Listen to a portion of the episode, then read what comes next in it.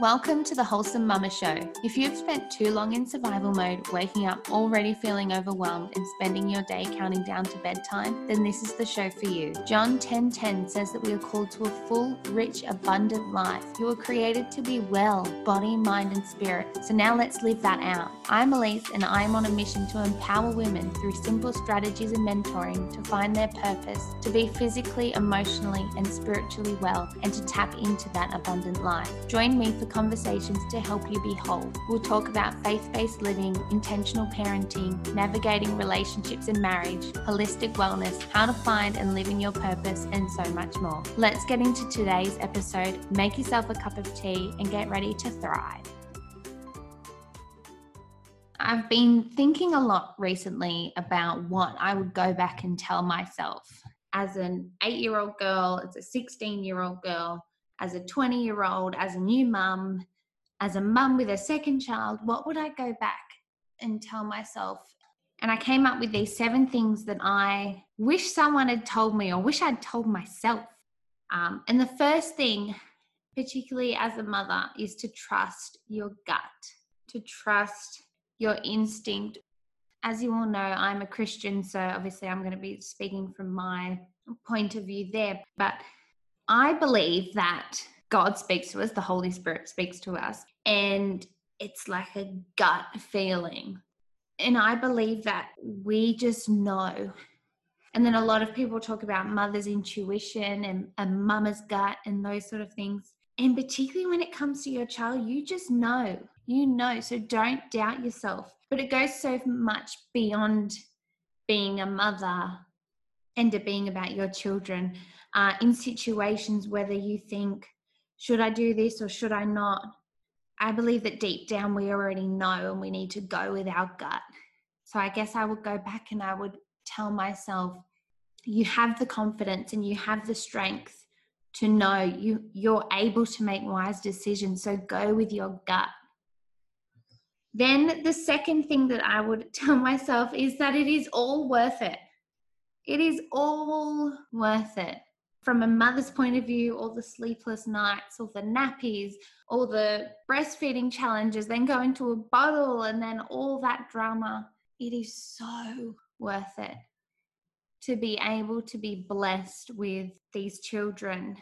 It's so worth it. But then, from beyond being a mother or your hard work that you are currently slogging in, trying to study for that exam, trying to do that assessment, trying to work to get that promotion, it is all worth it. There's nothing, I don't believe that anything happens for no reason. I believe that there is God who is creating and who is able to make everything work for your good. So I don't believe that anything is void. I totally believe that it is all worth it, whether it looks that way now or whether the outcome looks that way or not, in the end, it's all worth it. Then the third thing, give yourself the grace to learn. So when I became a mother, I gave birth to my child and I gave birth to me as a mother. And when you first become a mother, I felt like there was a lot of pressure on me. And I guess I will go back and tell myself that there is no pressure on you to know all the answers now.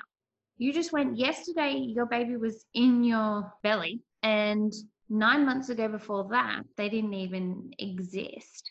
So don't put the pressure and the stress on yourself to have all the answers and know everything the day that your baby is born, particularly the first baby when new things just arrive. And I just feel like, and I still feel like, even with my second being 18 months old, I still feel like I'm just constantly learning that this is just a constant learning. And that's okay. And I wish that I'd given myself the grace from the get go to learn. Then the fourth thing is as hard as it is, do not fall into the trap of comparison. Oh man, this one gets me. As much as I try, I, not always, I won't say that, but I more often than not will fall into the trap of comparison. And you all know that I am all for empowering and supporting other women to do whatever they want to do. But it's when I see something, and I know it's just my triggers, when I see something that is bringing to the forefront of me something that I am insecure with about myself, whether that is about my parenting or about my looks or about my voice or about my anything like that. As soon as something comes in, triggers me, I then compare. And then I start giving all the reasons why I can't, or I'm not enough, or what am I doing wrong with bringing up my child? Why can't my child do that? And even on that thought train, don't compare your kids with other kids. So, just for an example with that, we thought at the start of the whole isolation period uh, that it'd be a great time to start to toilet train our son and for the first two days, he was really good. And then all of a sudden, he just got really freaked out and did not want a bar of undies, going to the toilet, anything like that. We had friends who uh, have children around the same age, and I sort of shared with them that, well, we'll we're going to start toilet training Spencer and get him out of nappies, things like that. And they said, Oh, actually, that's a really good idea. Maybe we should use that time to do it. Because I thought, perfect timing. We're just at home doing nothing anyway. It's still warm enough that he can run around in undies. Anyway, for us, it just didn't happen. He just wasn't ready. And for our friends, it happened within a day. One day, and the next day, their child completely toilet trained. And I started comparing Spencer to that child, saying, Well, why why couldn't you do it? What and then I started comparing my parenting. What did I do that wasn't right?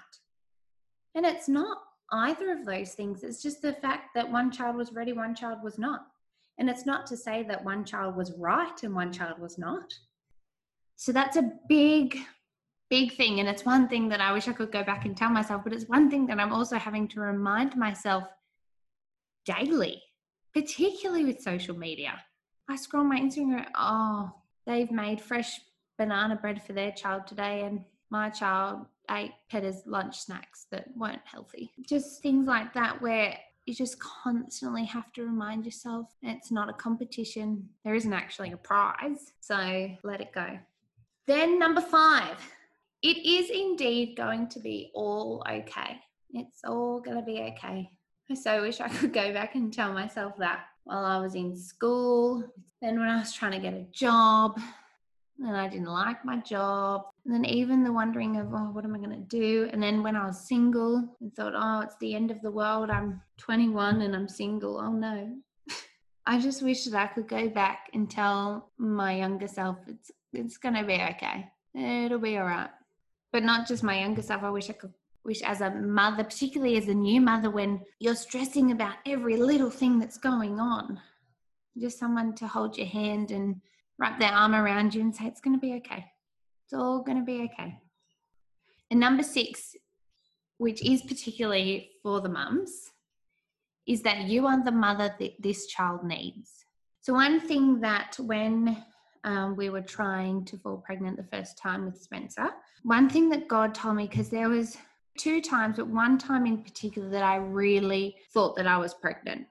I don't know why I really thought it, but I really thought that the test was going to be positive and that we'd gotten our miracle and but didn't happen and I got really crushed, really crushed about it and thought why why isn't this happening and I remember praying to God and I remember not even knowing what to pray just saying you know that we want this you know that this is what we desire. Why isn't this happening?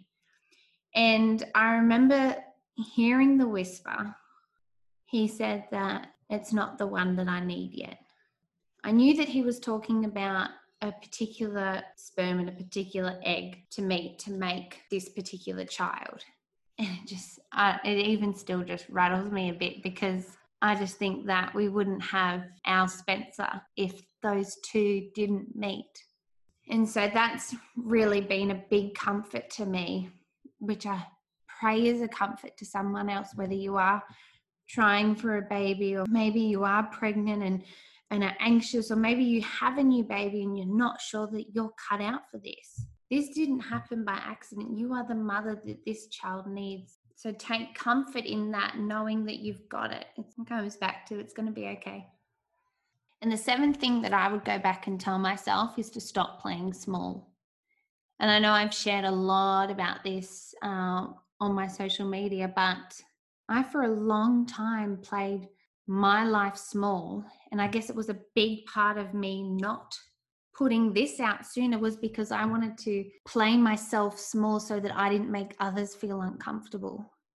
Because maybe my way of doing things isn't the same as other people's, whether that be in parenting, in business, in using essential oils, in doing a network marketing business, in any aspect of my life, there's always going to be someone who is going to be uncomfortable, and that's okay. I wish that I had been okay with that sooner. And I wish that I'd stopped playing small for the comfort of others sooner. So, those are seven thoughts that I wish I'd known sooner. I wish someone had told me sooner. The beauty of it is that I know now, and I've got a lot of living to do. I'd love to hear from you if any of that has resonated with you. Please get in touch with me and let me know.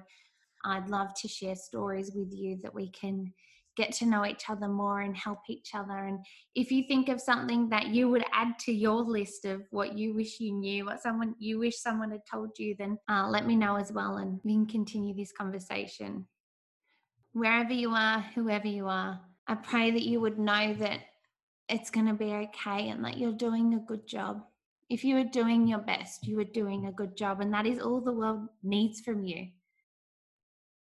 The world just needs you, and those people around you just need you to be you, be authentically you, and that that is enough and that that is okay. Hey, sister, thank you so much for joining me for another episode of the Wholesome Mama Show.